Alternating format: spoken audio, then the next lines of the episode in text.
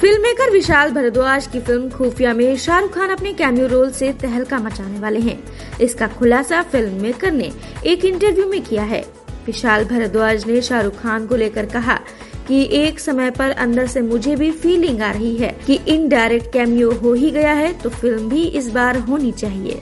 शाहरुख खान ने भी मुझे बोला है कि इस बार मुझे कुछ लग रहा है कि हम लोग साथ में कुछ कर पाएँगे। वो पहले ही एक कैमियो कर चुके हैं, अब साथ में एक नई फ़िल्म बाकी है।